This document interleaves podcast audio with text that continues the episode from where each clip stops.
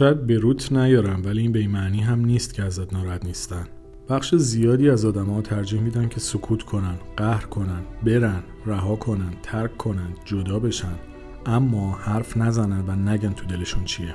بخش زیادی از آدما ترجیح میدن که خودخوری کنن به خودشون آسیب بزنن فلسفه بافی کنن در ذهنشون آزار ببینن. بارها و بارها یک فکر تکراری رو تحلیل کنن اما علت و دلیل ناراحتیشون رو بیان نکنن. حالا که چی؟ اینکه می‌رسیم به متنی که نوشتم که شاید برود نیارن ولی این به این معنی هم نیست که ازت ناراحت نیستن.